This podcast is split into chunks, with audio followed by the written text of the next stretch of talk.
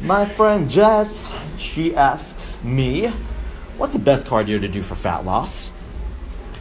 Ooh, this question is more loaded than an M60 held by Rambo.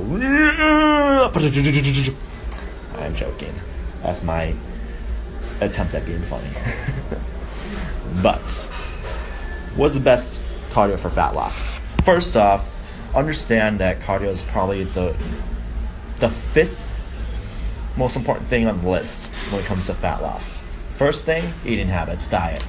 Second thing is going to be strength training done in the right way. That way, you build lean muscle that burns calories over the course of the day and during the course of your cardio.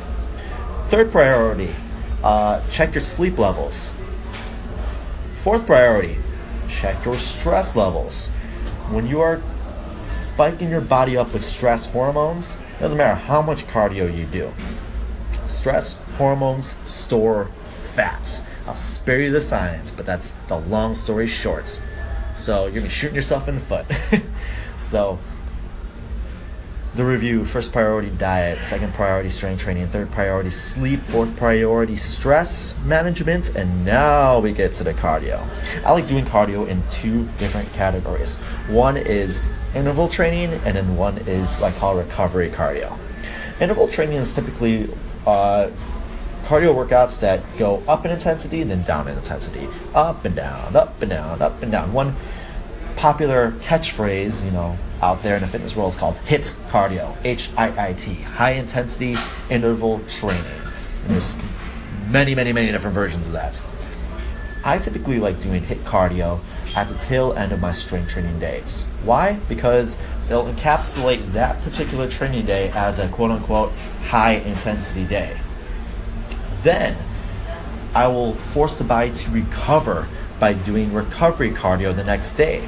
Recovery cardio is about it's just steady states, light, enjoyable cardio just to get the body moving and sending rich oxygenated blood into the sore muscles to help them recover, help them create what we call an anabolic effect, which is a muscle building fat burning effect, and uh, prevents burnouts. So uh, the old Olympic rule of thumb, which is uh, 180 minus your age, that and then 10 beats less than that, that is your heart rate range for steady state recovery cardio. So, for example, I'm 32 years old, so 180 minus my age, that's 150, no, 148. So, cardio for me is about 138 to 148 beats per minute of heart rate, doing whatever the heck I want. Why? To send oxygenated blood into my system to help it recover from the higher intensity days. So, uh, you may have heard this, the phrase the fat burning zone. Now, it's a little cliche and a slightly inaccurate. I call it the recovery zone.